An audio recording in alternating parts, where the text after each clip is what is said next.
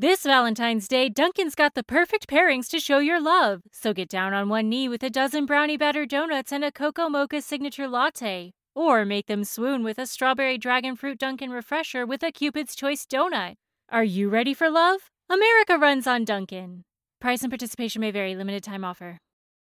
The advice and opinions expressed by the host of Autism Live and her guests are meant solely as suggestion and should not be in any way construed as child specific advice. Any choices you make in determining your child's treatment are completely at your own discretion. Dr. Doreen Granpeesheh is the Dr. Doreen is an expert in autism. Doreen Granpeesheh. Dr. Granpeesheh. Dr. Doreen Granpeesheh. Dr. Doreen Granpeesheh is a visionary in the field of autism. Now you can ask her questions on Ask Dr. Doreen.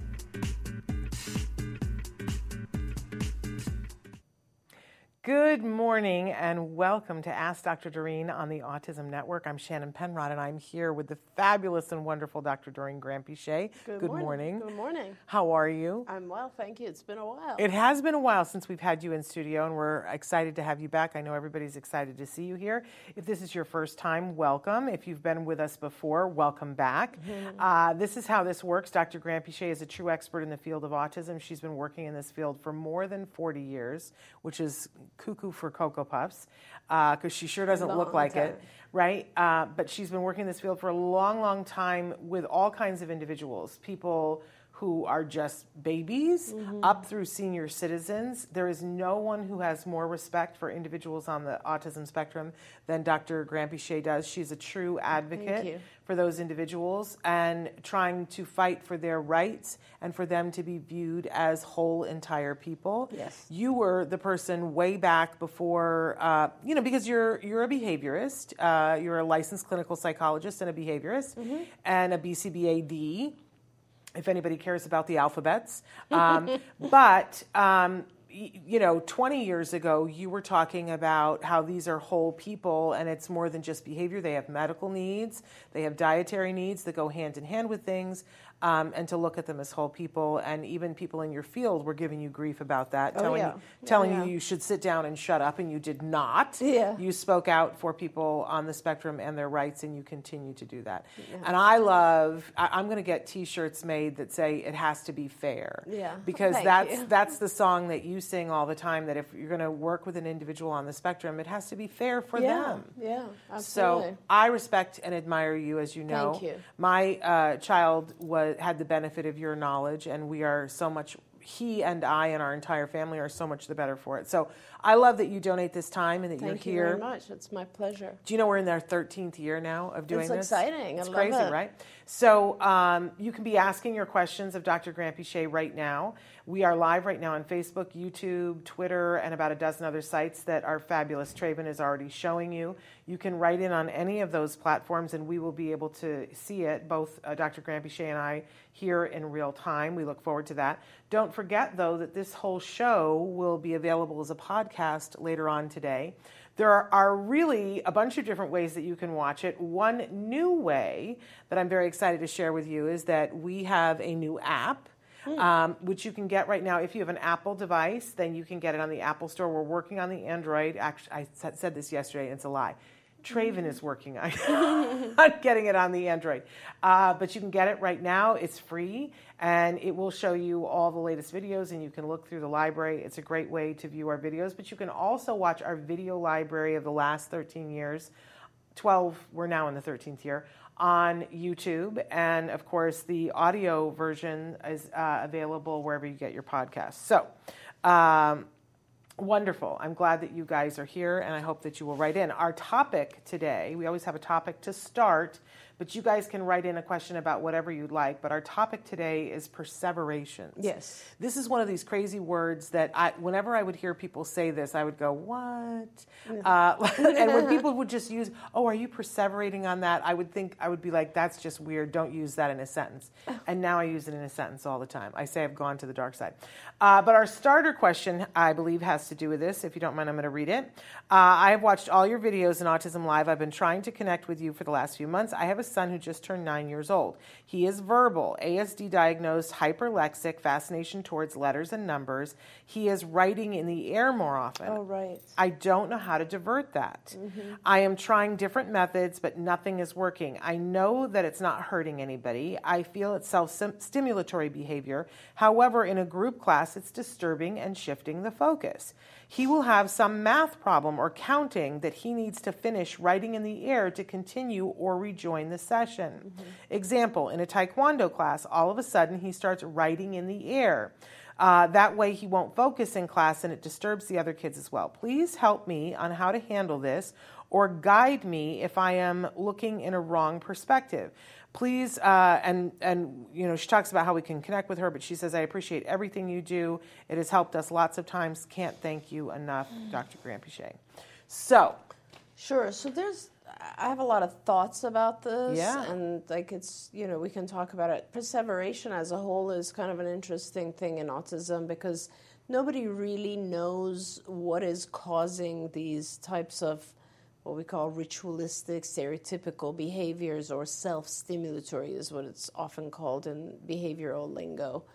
Um, but I think it's important to really think about what it could be cause, what could be causing it in each child, and also uh, just have an open mind because it, there's I've seen so many different things, right? So on this one, it's kind of inter- well. First of all, let me just back up and say that in general, my experience has been that when there's perseverative behavior, um, a lot of times it is similar to what we see in obsessive compulsive behavior, OCD, which the compulsion, in OCD and obsessive compulsive behavior, there's an obsession, which is a thought, and then a compulsion, which is a, an action that is taken to calm that thought. That's how OCD works. So, in other words, um, there are germs everywhere, is the thought, and I will wash my hands repeatedly, is the compulsion. And that's just an example.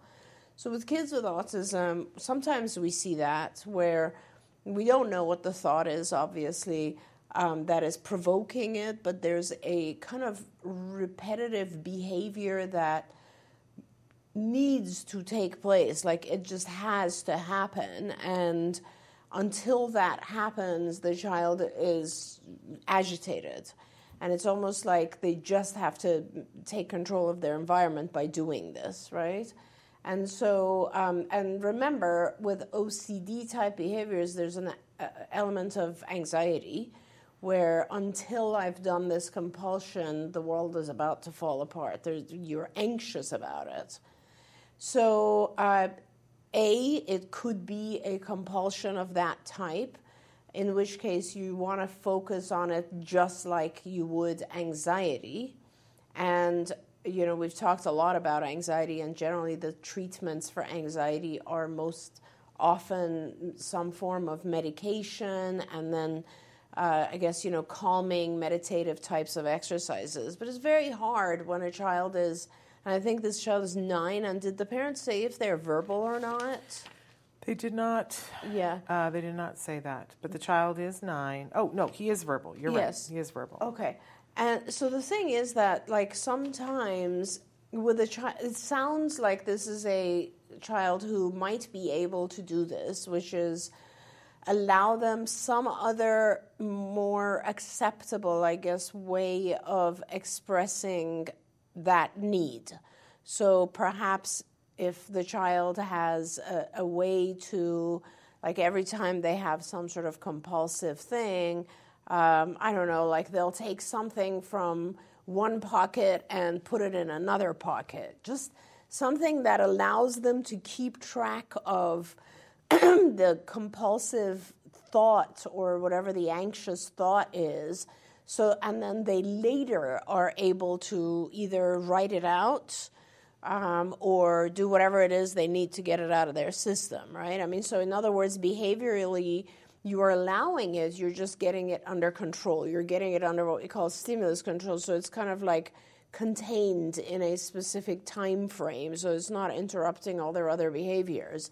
So when, when it occurs, let's say in the middle of a class or in the middle of a sports activity, uh, it, they wouldn't stop and be, you know, doing all this kind of stuff. They would just actually just remember that oh I can take one marble and put it in my other pocket that means I have as many as I have here I'm going to do it multiple times later yeah. so it's kind of like a delay or like they could reset a watch or something that allows them to keep track of it might be satisfying enough I do recommend that you see a physician and try to consider uh, antidepressants which are the medications for anti-anxiety um, and consider that because that will kind of take the edge off and the need to do this type of behavior right when they need to do it. So that's kind of the most, I guess, common reason that children will will will engage in that kind of behavior. But you also have to realize we're not really clear on how our kids see things or perceive their environments. And you know, when I first read this question, which had come to me, yeah. I was like, okay, this is really interesting because I've seen a lot of kids do error writing. Yeah. But now that I'm like so interested in this other thing that's happening, uh, you know, the spelling phenomenon yes. where yes. kids, nonverbal kids, are able to like you know, spell by putting uh, their hand in uh, letter boards. Yeah it just immediately made me think you know, is this some motor form of the child trying to communicate? Although it is a verbal child, so they yeah. have a different mode of communicating, but somehow this, you know, ability to communicate is being triggered somehow. I yeah. don't know. So it's worth observing more and trying to figure out for example, is the child actually, can you tell what they're writing? Yeah. If you stop them at that moment and ask them what they're writing, what will they tell you? Is it just something um, kind of ritualistic, like something they saw on TV or, you know, something that they're re- rotely uh, repeating? Or is it something that is in context to that particular environment that they're in when they're doing it? I'm kind of always open to investigating those types of things more and understanding them more because you know, in ABA or in general in behavioral psych, what we're trying to do all the time is manage behaviors so that it's more socially acceptable. Yeah. And we all do that, right? In environment, I mean, like we all have to be socially acceptable in order to live in this world. You know, you can't do crazy things all the time. Well, you can't you walk up to the pizza counter and slap the the person at the counter just because you feel like it right. or you have some right. need to do that, right? right. So it becomes really important to manage our behaviors and kind of keep ourselves within a certain set of rules, but at the same time we always want to find out what is causing the, the yes. need, the urge, the desire to engage in that kind of behavior. But this is one of the things that I ultimately respect about you so much that the, I think there are a lot of people that would just be like, oh, that behavior is this. It's not acceptable, let's and, get rid of it. Uh, well, or just label it and go, it's this, instead of saying, I don't know for this individual what this is, why don't we find out? Right, right, right. And I think Which I respect that that's the place that you always come from, saying, this is an individual, right. he's doing doing something, we don't know enough about exactly. it yet. And and and why? The exactly. why. The why is so important for every kid. Yeah, and the and the OCD conversation. I don't know if you've seen. I don't know whether it's actually Keanu Reeves, and maybe somebody can write in and tell us. But there are a series. It's like a, a meme. There's a series of reels uh, that have this guy who either is Keanu Reeves or looks like Keanu Reeves about OCD. Uh-huh. And there's one where, and and I, you know, am someone who has uh, OCD. Mm-hmm. So I I was like, ooh, it's a little too close to home. They show him in his apartment, you know, and he's ironing something and he's getting ready to leave. And he gets to the front door and, you know, he's like, did I unplug the iron?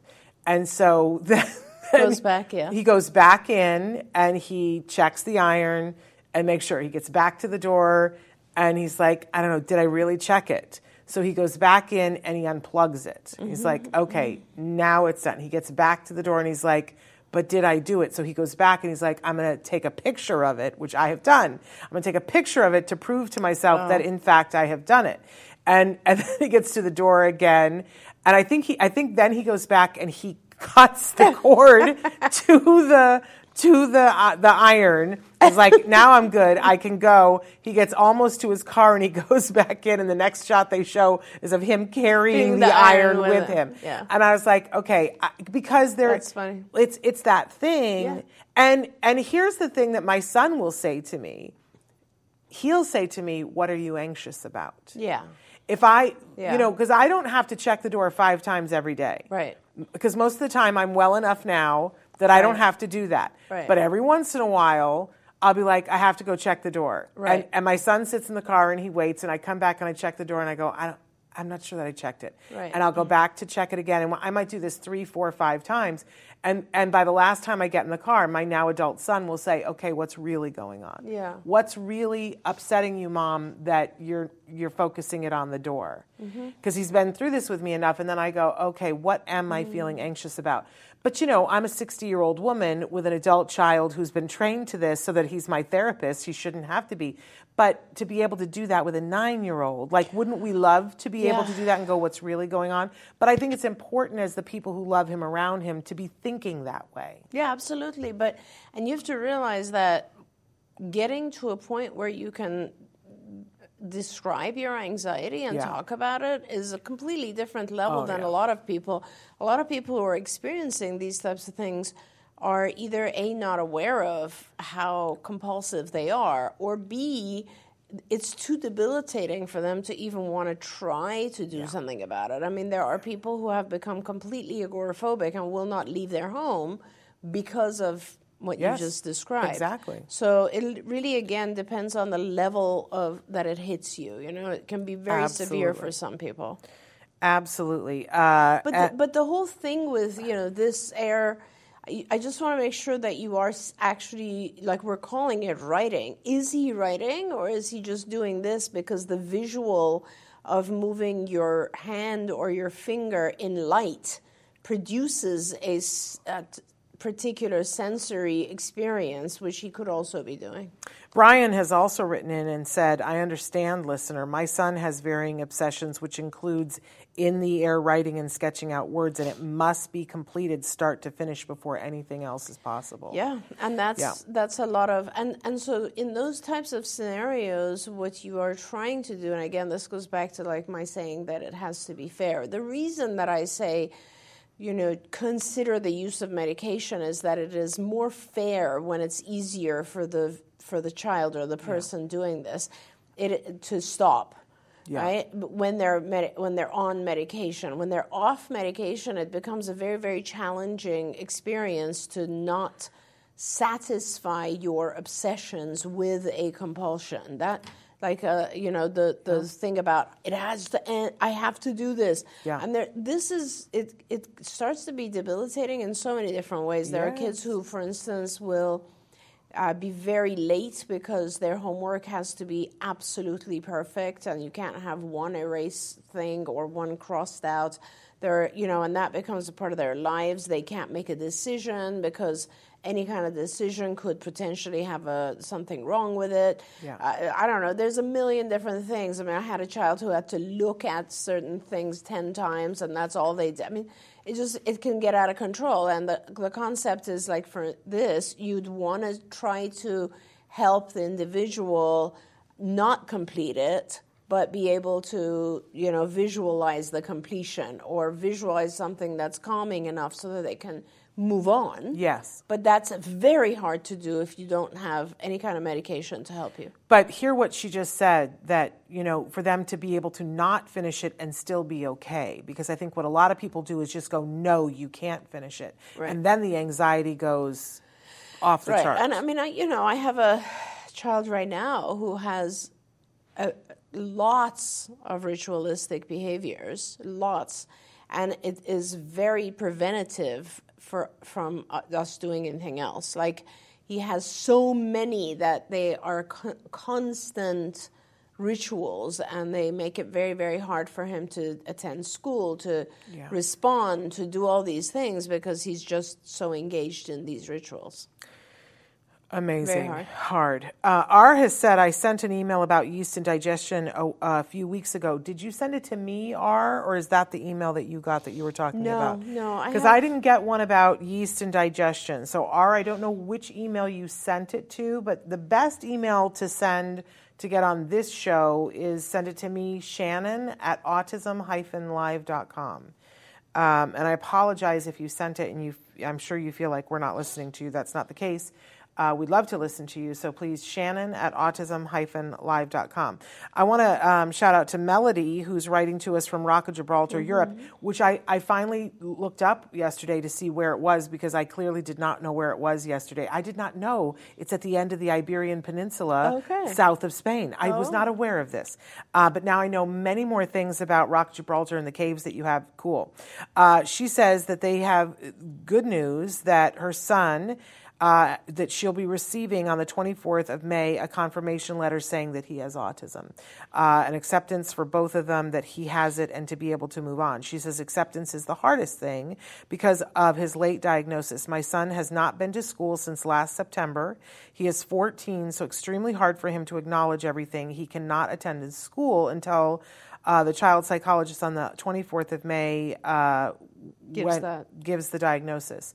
And that's very disturbing to me because regardless of whether he's getting or has, he has a right to be educated. I know the Mm-hmm. laws are different in different places, um, but I'm sure that that's been very stressful for him and for you, Mom. I'd love to hear what you have to say about that. Yeah, I, I guess I, um, yeah. I mean, I think it's very stressful for him. I, I don't even think about the educated part, to be honest. I think about the social effect that it has on him, not being able to attend school, not being able to have peers or children around him, feeling like he has failed at this, you know, like the emotional aspect of it. Yeah.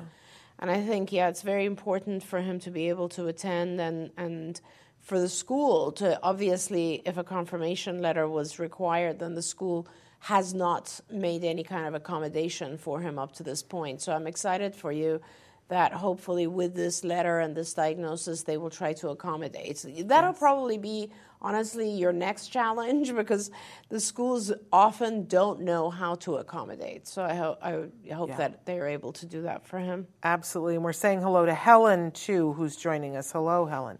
Um, our friend Parker wrote to us over the weekend. Okay. And Parker, if you're watching, I know that you said that you wanted to add to this, but he said, I spoke to my uncle today. This was on Sunday. Um, and before that, I saw a picture of my cousin's wedding shower. My cousin is the groom. My uncle said that only aunts and uncles were invited. My other cousins were not invited, but I still feel really hurt. Mm-hmm. I'm not going to cause drama with my family, but it is is it okay to feel hurt? What should I say and what should I do? That's a really great question, Parker. I, of course, it's always okay to feel what you feel. First of all, it doesn't matter what you're feeling. Is it's always okay because it's a feeling, and you. It's not like you have to control every feeling. You you feel certain ways. So yes, of course, that's fine. I would not. I, w- I would try to understand the feeling a little bit more if I were you, Parker, and I would sit down and maybe journal it. You're very good at writing. I would write down and say, This is how I feel, and then write down all the different reasons. And as you write these reasons, uh, try to realize that clearly this is not something that was done intentionally towards you, but it is evoking certain feelings in you. And that's the thing. It's like if I wasn't invited to something, I'd be kind of thrilled because I like I'm a very I'm like I, I like relaxing and not having to go. So people have different feelings about the same thing, right? So you have to ask yourself, why are you feeling left out? And is that something that goes back to other things, right? Is it is it a common theme that you were left out in the past? Um, and maybe that's why this is evoking some pretty strong emotion in you.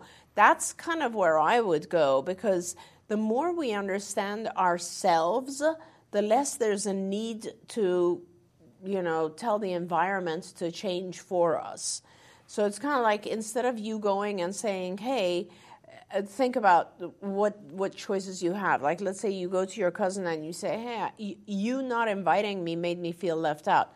even though you didn't invite all the other cousins, I still feel left out. That's that. Yeah. There's nothing that's going to come of that. The question really is why did you feel left out? What is it about your prior life or experience that made you feel that way? And can you see it in a different light? Because when we these things happen in life, it's always about how we perceive things, right? It's always about how we receive something that has just happened.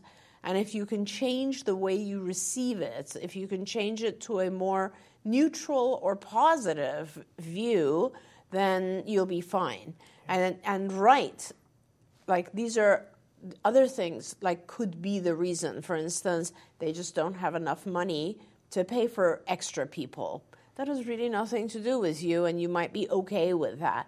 Or uh, you know, this is a really good thing because in the future, when I have an event, I don't have to invite them. Or, you know, yeah. things that you could th- write down, things that could make you feel different about it. Gain more understanding. Take a look at this opportunity as an opportunity to learn more about yourself, gain more understanding about your own feelings. Absolutely. Uh, Christina has written in, and this was a question that came in last Wednesday when uh, you weren't with us on a Wednesday. Uh, what what's the best testing for nonverbal children pertaining to annual testing to update present um, level in IEP? My son is ten years old and nonverbal. Right. So it's a different question when you ask about an IEP because an IEP is based on educational goals and not on like let's say you know intelligence quotient or language functioning or something like that. So uh, a, you're not necessarily going to be doing testing as in standardized testing because standardized testing it's just there aren't standardized tests for educational functioning except there are developmental tests like the Brigance is actually a pretty good test that looks at uh, you know functioning levels. But there are lots of achievement tests that are you, you, it's not they're not really tests they're kind of standards and so, like, you look at and you see what the individual is expected to do in that grade, and then you list the things they're not able to do, and those become IEP goals. Um, eh, depending on your school district, uh, they might allow only a few IEP goals. Like one of the tactics that one of our big school districts here in the LA area was doing was like you are limited to no more than three IEP goals, which you know makes it oh very hard. Gosh, oh, did you not know that? No, that's inexcusable. That was LAUSD. Yeah. So they, so we had to always like we'd have 30 goals and we'd have to like look at reducing them to three. That's know? ridiculous. So, but the issue is with with IEPs they will limit you to a certain number of goals. Now, I wouldn't necessarily, I, I would really look at the functioning of the child. We used to use a developmental test that we had made, which was for skills, which was kind of the curriculum we'd built. You don't need that. You can look at any uh, testing that shows uh, a deficit in your child's uh, functioning level, whether it is across academics, behavior, social. You definitely want to touch social um, language. So, like for instance, goals that might be appropriate for your child would have to do with their ability or inability to interact with other kids, to follow the teacher's instructions um, to pay attention to the particular homework that's being done, to be able to academically keep up with the content, like the math or the English or whatever it is that they're teaching. So it's a variety of different skills that can be taught or supported in school. So, for instance, it's not going to be something like, oh, my child doesn't know how to dress himself, because that's not something they're going to want to teach in school has to be stuff that is taught in school. So clearly, you can look at a curriculum from your school district and see what is expected of your child. Uh, you can also look at just social functioning for the age of your child. You can look all these things up online, actually. Like, what are social expectations for a child of 10 years of age or whatever, yeah, 10 years of age. Um, the Brigance, as I said, has a lot of these types of goals. You could, there's a lot of, I don't know if it goes up to that age though, 10 years. So there's a lot of, if you've had any prior speech therapy testing, that will have some goals. It's a broad array of skills that can go into an IEP as long as they're teachable in school. Like, for instance, your child is maybe not able to go and use the, the facilities alone. That would be a goal. Is your child able to put their uh, you know, backpack in the location they're meant to. That would be a goal. Is your child able to stand in line with all the other kids? That would be a goal. Um, is your child able to follow the math instructions? Those are so it could be academic, it could be social. Any of those types of things would constitute a goal. She's written in several times. Have you been watching the, what, the updates that she's given? No, um, no. That she said um, she was originally looking for what kind of testing, cognitive, developmental, and et cetera. That they currently have ten goals in the IEP. She wants to know specifically what tests should Okay. she ask for, and she says that the develop, developmental age is toddler. Okay, so you're looking at non like the first test that I would request is probably the Merrill Palmer, Merrill Palmer, two words. It's an IQ test for nonverbal individuals. You could also do the Leiter R, revised Leiter, L E I T E R. Both of those are IQ tests, but what comes out of them is a bunch of skills that are below age. So, and they're nonverbal tests. So, uh, it'll give you an idea of some of the things that the child is not yet able to do. It, you would also definitely want to fill out a uh, Vineland, which is a questionnaire that you fill out, or the teacher, but you probably should.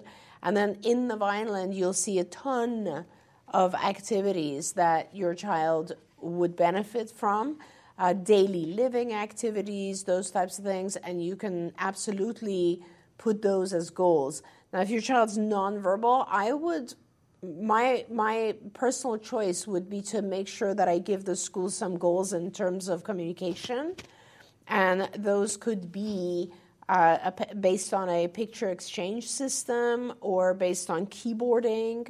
Like I would like the child to learn uh, sight words, perhaps that or icons that they could request things.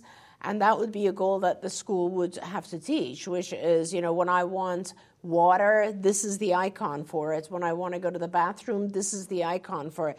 It's because I don't know your child's level very well. It's anything that would allow the child to communicate their needs better. Yeah. Those goals are super, super important because if you're not able to communicate your needs, you become frustrated and annoyed and maybe angry, and then you have challenging behaviors. Yeah. Um, so that would probably be some of the stuff that I would look at. Okay. Uh, Melody also wants us to know that uh, she has the the 14 year old that's waiting on the diagnosis in Rock of Gibraltar. She says accommodations have been made for school on a one to one basis, but at the moment uh, he is on uh, a low iron supplement and deficiency, which affects his mood swings and energy, etc., plus puberty issues. School has been great and extremely helpful, but he is not ready, and the teachers at the moment are not ready. Until the whole team is ready and in place to help him, he is the one who needs the help the most. And, and I have to say, I, I love that you say that the school is being helpful and that the that they're trying to help him. But I'm concerned about this I understand if he's not ready at the moment because he's got some medical issues, but it always worries me when a teacher says we're not ready for a child. We'll get that way.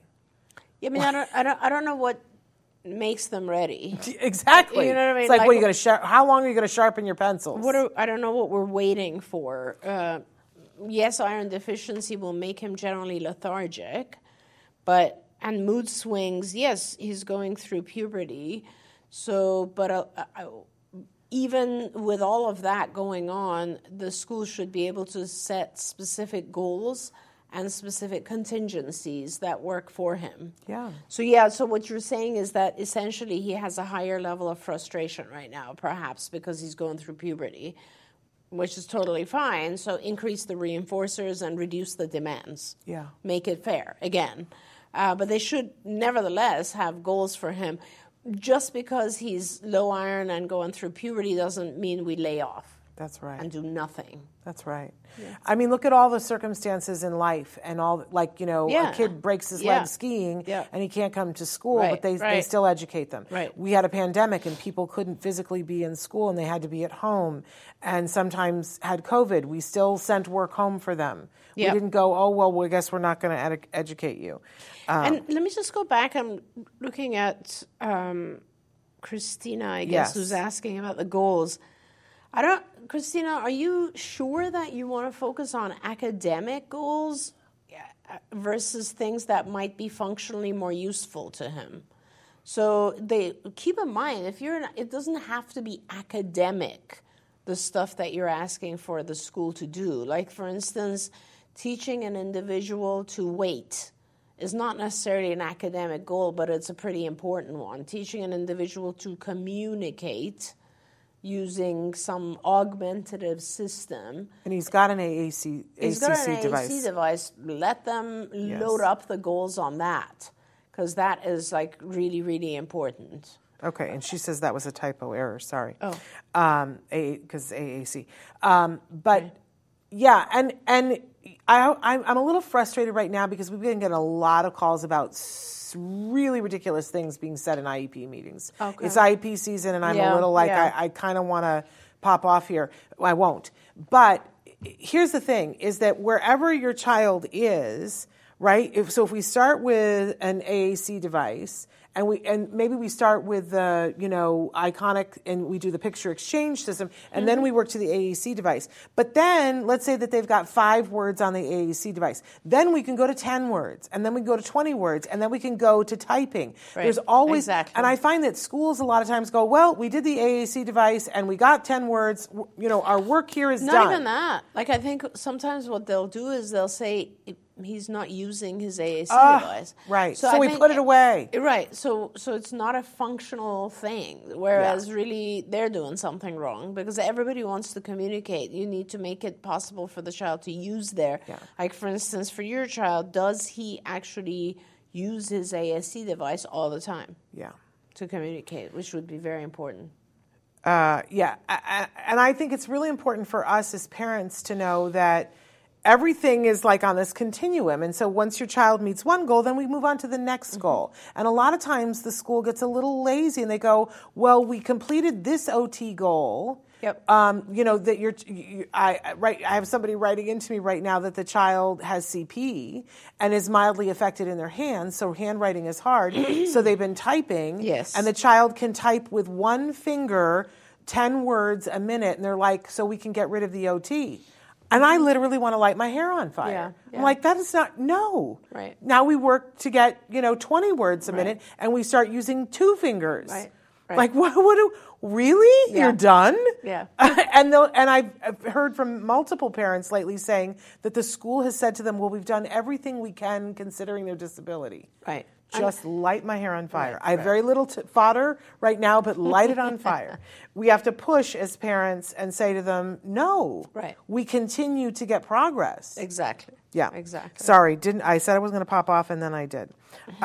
Um, I see R wrote in and said for OCD, have you tried exposure and response prevention?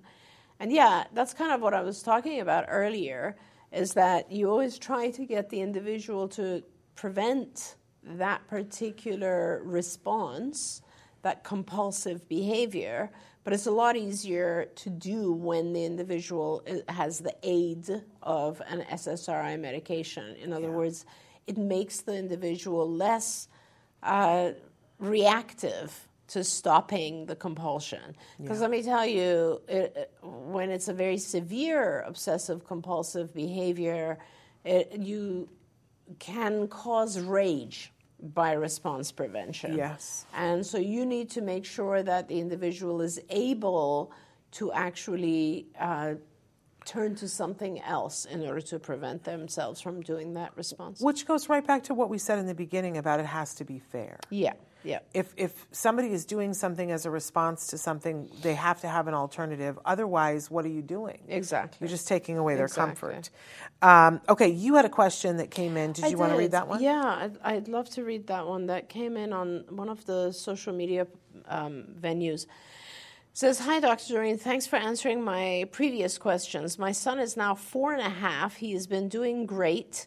He's getting more and more language. He can speak full basic sentences, but he has issues explaining things using past tense and future tense. First of all, congrats. That's awesome place to be. He also has a tendency of making up words and adding silly stuff. Makes no sense when he's talking. His, which is very typical, by the way, because I feel like ch- children, and this one is four, um, they are trying to mimic how language sounds to them. So they'll throw in a bunch of stuff because it just seems like that will help them sound more like we do. But that's okay, it will go away as he learns more language. His speech therapist says he is not that behind in his speech. He is doing great at preschool and playing with his peers. That's awesome. According to his teachers, he's quite a role model. At home and people he is comfortable with, he tends to ignore and act like someone with severe autism. Mm-hmm. He still doesn't, let me see, he still doesn't talk to adults and is very anxious to answer them. He turns towards us to answer them. With his peers, he's able to have conversations. So that tells me more about you than him. and that tells me that he he's smart and he has figured out that he can use you as a crutch. So it's just really very very good observations by the way, great uh, detail in what you wrote. Um, but what it tells me is that he's figured out that he, with you, you will help him. You'll either speak for him or guide him or do what it is he needs to do for him. And you just need to stop. And you need to be less prompting and more similar to individuals who don't, you know, like people he's not that close to. Because it sounds like the people that he is very close to enable him. That's kind of where the word comes from. Mm-hmm. So, as hard as it is, you need to kind of back off and let him do things by himself. It'll be a little bit of an adjustment for him. He may ha- you know react in a negative way at first because he expects you to cover for him, but then he will realize that that's not going to happen. Can I throw another log on this? Sure. Our kids are so literal sometimes. And you know who I learned this from was Rosie O'Donnell. Okay. That Rosie O'Donnell uh, talked about this years ago when she had her show uh, about the fact that she was teaching her son um, about stranger danger. And she was like, We don't talk to strangers. Mm-hmm. Right. We never ever talk to strangers. And then they would walk into their building and the doorman would say, Say hello. hello.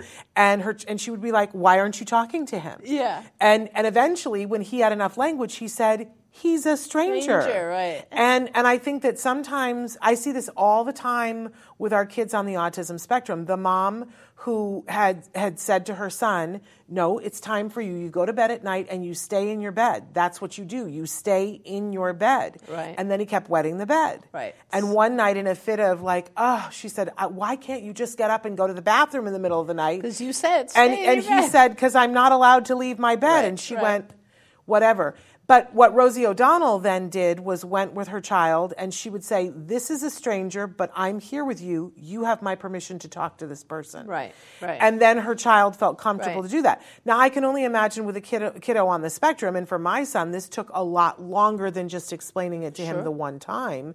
But i had taught my son and when we're good I'm a helicopter parent still, and I, and when people say that to me as if it's a bad thing, I go, I, I don't associate that as a bad thing, Yes. right? But I understand when you tell me time to back off, Sure. right? But as a good helicopter parent, we're trying to keep our kids safe. Yes. But sometimes our cape gets caught in the fan, and we're not superheroes. Right. We're holding them up. But I'm wondering if part of his thing that he's saying it to them is he's not allowed to talk to strangers. Oh, I think she said that uh, he does better with. with kids. I see, and But with- versus not with adults. Right, right. Yes, that's So- very possible. That's also very possible. I completely missed that part. Yeah. Is that maybe he's anxious about it or he thinks he's not allowed to? Yeah, I mean, if we've given him that rule, you don't talk to strangers. Yeah, because most of the time, honestly, kids are actually more verbal with adults than Right. with others. Yeah, that's Yeah. very true. Interesting. Yeah. Very, very interesting. Um, okay. Uh, and somebody, Sarah said, my son used to uh, to do that at the same age. The whole, th- I think she was talking about the adding words into the sentences. Right, right. I have a friend who wants to believe that he speaks Spanish and he knows like three. this is an adult, not on the spectrum, and we'll be someplace and he will try to speak Spanish to the waiter and he throws in words that are not Spanish. You're kidding me. No, and we all so just howl, and he thinks that he's getting it done, and the and the waiter will collapse in gales of laughter. Um, but he like and he and he has it like it's at the right cadence and the right accent, but half the words are gibberish. That's so funny. But he thinks that he's got it. Yeah. Uh, and so I think it's funny that our kids, in some respects, Yeah. my son would just, you know, he he had been speaking in sentences, and then that all went away. But what was interesting was that he would have these. Um, they were superhero. Um, People, they were. It was like called the first responders or something. That they were shorter than GI Joes, but they were firemen and policemen. And so he would put them close together, and he the, he knew that they were supposed to be talking. Yeah. But so he would go. Yeah. Oh, wow. That's because so interesting. because he had no words to say. But and also go, possibly because that's what he heard. maybe You know, like a lot of times we have to realize like kids will imitate life. Yeah And so sometimes, like when you say that, the very first thing is, I wonder if he heard things muffled. maybe You know, it's which is would delay language acquisition, Yes. right? Because you're just hearing a muffled sound. yeah. But I but I Very found interesting. it fast. And then he would. When he, like he would come up to me and he'd go blah blah blah blah blah blah blah. Yeah, he was trying right? to because he wanted he and and he had at one point Right, been able to do right. that to me, and now those words weren't weren't there. Yes. I mean, Uh, you remember that whole phase that we teach parents to go, like, Right. I don't know what you just said. You got to Yeah. do better. Yeah, but I think for parents on the spectrum, Oh, it's very there's hard. so much And, it, and let me tell you, I can understand that there's a lot of fear from parents who have kids on the spectrum. It's also, it, it's just the way we are as parents. Because Yeah. as a parent of, of neurotypical children, I can tell you that I did that for my kids forever. You know, like, and I still do to a large extent. You just, as a parent, as a good parent, you want to solve the problems of your child. Yes. That's just what you want to Yes. do. So it's very typical that you will jump in and try to figure things out for the child, especially when it's a child on the spectrum, because even more so, Yeah. right? And that just becomes a crutch to them. Yeah. Do you know what I think? I just realized I had this epiphany. I one of the things that I think that helped me so much was when I was 20, my dad had a stroke. Mm-hmm. And my dad, who had been fully verbal, most brilliant person Mm-hmm. I've ever met in my life, and he lost most of his language, right? Mm. And we spent the next 12 years helping him reacquire language. Wow. He never spoke with the same proficiency, at, like, and he would have good days and bad days. He never spoke with the same proficiency that he had before the stroke, but I knew what it was to help someone regain language. Interesting. And that I knew that there was progress to be had. And so I, when, when Jem lost language, it was like, oh, I'm familiar with this. What do we need to do? Let's get in, let's dig right. in, and let's keep working because we're only going to get someplace better than we are right now. Absolutely. Um, and I'd and I remember thinking back then, I was like, oh, that sort of prepared me for this. But then I, you know, somewhere I tucked that into the recesses Yep. of my mind. Um, but um, it's ironic to me that my father would lose language and then my kid lo- and it must have been such a difficult thing, such a struggle to go through that Well, for I him think- and for all of you. I, you know, I think for so many parents, it's, you know, somebody said to me recently, they were like, I don't really understand the mindset of people, um, you know, parents on, that have kids on the spectrum. Why are they so fearful? Why are they so? And I said, really? Because, uh, you know, to have, because there's only really, I think, three types of autism parents. Either your kid just never met any developmental milestones and you were worried about that. Right. And, you know, right? Then there are people that their their kids slowly lost skills that they had, which was me, right? And and you have a certain very, paranoia very about hard. that because you say my child is losing skills, and you say it to the pediatrician, and everybody tells you you're imagining it, and you know you're not. so hard. So that's a level of paranoia and distrust of people, right? And then there are the parents who their child lost skills very quickly, Yeah. where one day they were Yeah. one way and the next day they were the other, and it was like a car accident. Yeah. And I think that for those parents, the level of stress and paranoia because it's like, what happened? Could happen again. Right. And we all have that. We're Yes. like, wait a second, if this didn't happen or this did happen, could it happen again? My supervisor, I drove her batty because my son would get a skill and she would be like, yay, he got the skill. And I would go, "Uh, is he going to lose it again? Right. That would be my first question. right, right And right. sometimes we did regress. that happened. yes, sure. Um, but I, but I'll tell you what I got paranoid about was making sure that he had as many sessions as possible because I saw that if we took uh, three days off to go to Disneyland, we would slide back a little bit. Mm-hmm. And I learned, you know, you take. We talked about this yesterday on the show. You take as many sessions as you can, and you sit in the front row and raise your hand. That's right. Um, okay, we're saying good morning to our Journey Cameron's New Life. And Melody says, I'm blessed that Autism Live exists. Thank you for answering all my questions as I am a newbie parent. I am doing a course with other parents who are in the same school as my son, but their kids are a few years younger, and their kids too are on the autism spectrum. We were all helping each other out and learning. I think That's great. what a great thing because having Yeah. a support group, although I'm sure it feels different for you because your child is older, and I'm going to guess that there is some grief there. Like, why couldn't he have gotten this diagnosis sooner? Why didn't somebody tell me sooner? And I, I think it's important to acknowledge that, but That's don't true. let that stop you.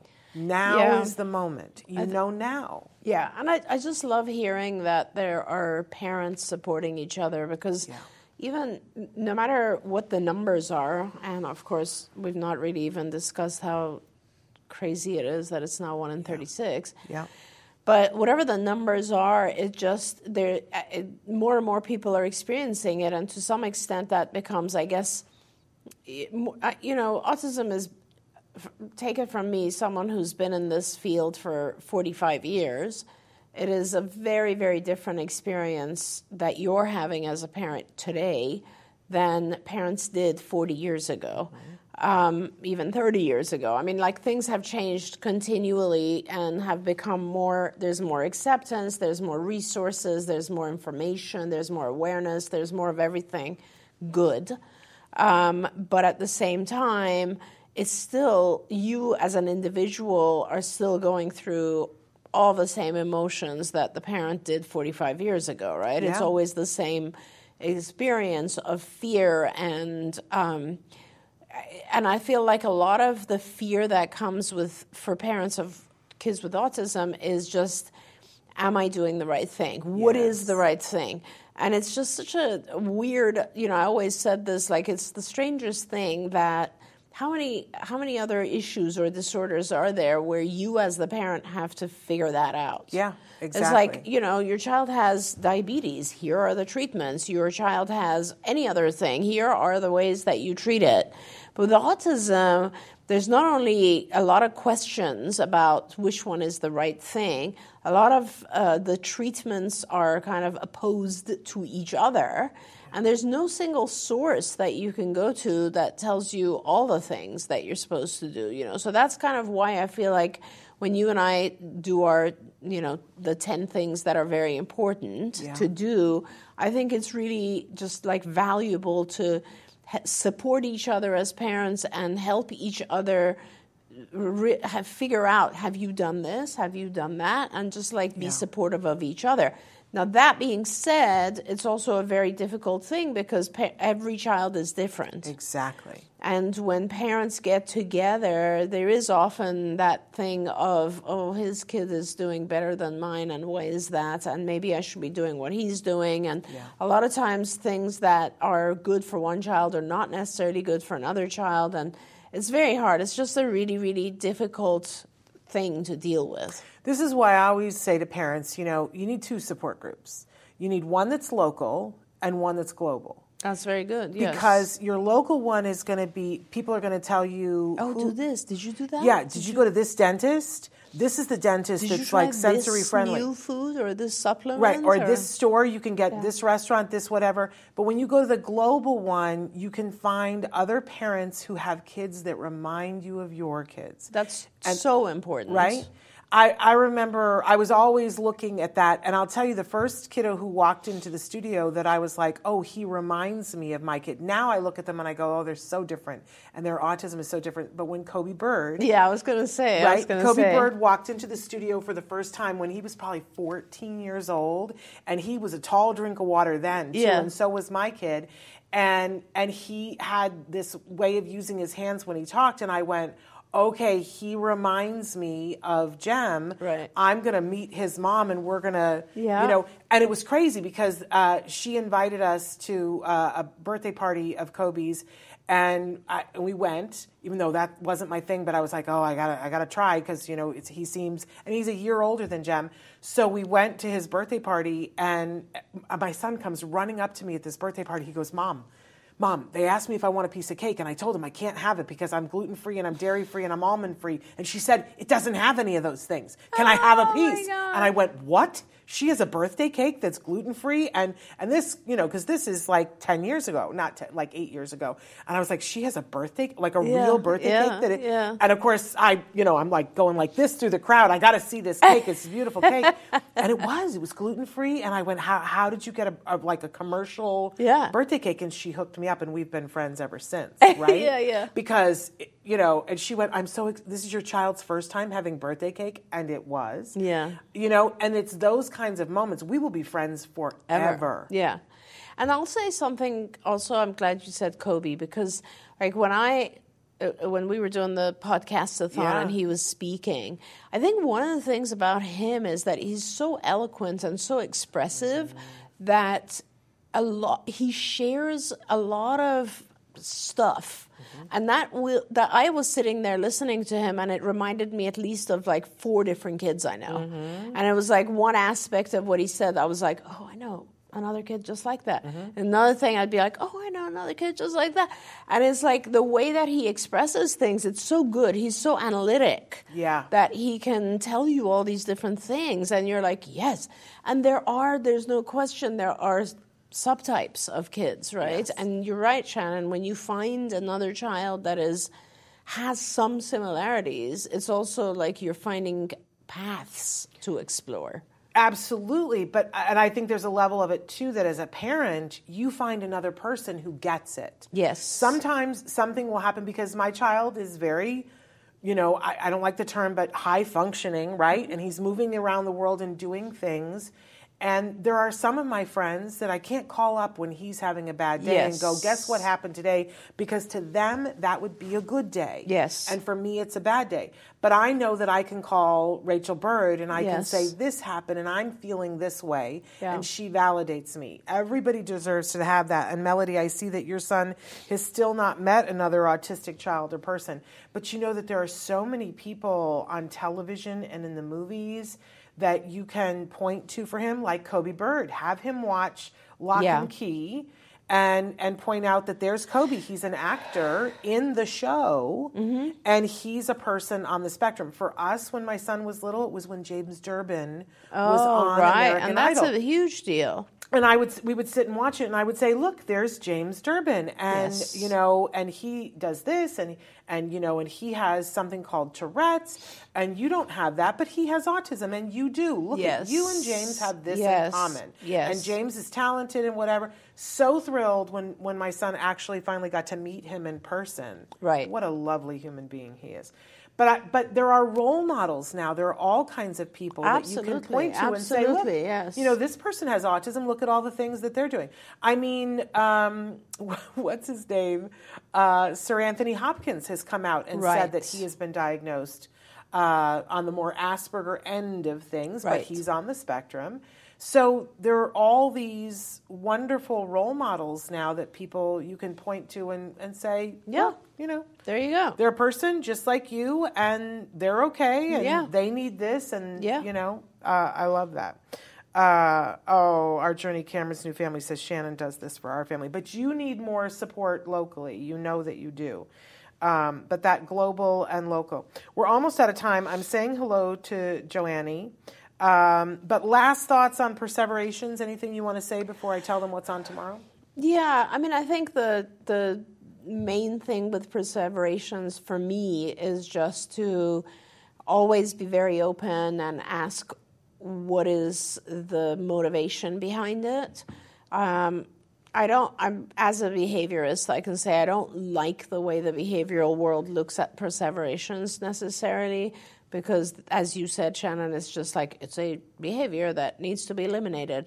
As a psychologist, I, I'm more into kind of what is the motivation, what's causing the impulse or the urge to, to do these perseverative behaviors, and can I replace the uh, the calming response that the results that the individual gets by doing something else can i and you know yes there's lots of techniques and i love the techniques systematic desensitization all these other things work but i just want to make sure that before we try to eliminate these types of behaviors yeah. we try to observe them a little bit and gain some understanding of what is causing the individual to need them yeah. Um, a lot i one of my children who has a lot of perseverative behaviors, like right now, I'm questioning whether or not he has some form of tardive dyskinesia from medications that he was receiving mm. before. It's important to analyze the behavior before you immediately jump to kind of getting rid of it. And once you do, then there are more interesting options that are available. Yeah, and there's and there's when there is more understanding you the likelihood of the behavior occurring in some other form goes yes, down. There we go. I mean, I think about Temple Grandin, and Temple had a lot of perseverations. Yes. And um, she found that having herself squished helped her get through parts of the day. There you go. But she also understood that she couldn't take her cow squisher into her college classes with right. her she understood that she, you know, her mom understood that she loved to spin that plate on, on her bed. And her mom said, You can do that an hour a day, but then you have to go muck the stalls. But here's the important thing for Temple, that need could be met in an hour. Yes. For other children, that may not have worked. Right. And Temple ultimately, and says all the time, that being on medication was the thing that helped her to get across the finish line. Yeah. She did all these things and had medication. Yep. So uh, yep. individuals as individuals. And there's a lot better medications nowadays than there were when Temple was a child. Amen to that. Um, but I think that's a whole other thing for parents to be fearful about. But uh, you got to take it one step at a time. I do want to talk about tomorrow's show. On the show tomorrow, our first guest is Marcus Boyd, who's a mo- uh, motivational international keynote speaker, identifies on the spectrum. Great. We're thrilled that he is going to be here with us. And then in the second half of the show, we have Tasha Rollins, who's going to be with us. She has written a new book that's the book that I always threatened to write it's an it's an autism jargon dictionary, mm-hmm. and what it, she doesn't make fun of anything. You guys know that I make fun of uh, jargon definitions, but she doesn't make fun of anything. It's just a really accessible, yeah, very it, good uh, dictionary that if you look up a word, right. you'll be able to understand it without having to look up seventeen other words. Perfect, uh, which is really remarkable. She's going to talk with us about why she felt the need to do that. I think we can all imagine why. Uh, but anyway, thank you all for being here. Uh, Joannie says she hasn't found anyone someone like our son Yan because he keeps uh, growing and changing. And that is the truth. That is the truth. But I hope that you'll find somebody that's close enough so that it's a resource for you and for them. Uh, we'll be back tomorrow, and thank you. Always You're a pleasure. So, so, nice to be back. And uh, we'll be back tomorrow with, uh, as I said, Marcus and with Tasha Rawlings. Until then, give your kiddos a hug from me and one for you too. Bye bye for Bye, now. everyone. Don't forget, you can watch Ask Dr. Doreen live every Tuesday morning at 10 a.m. Pacific time. We hope to see you there.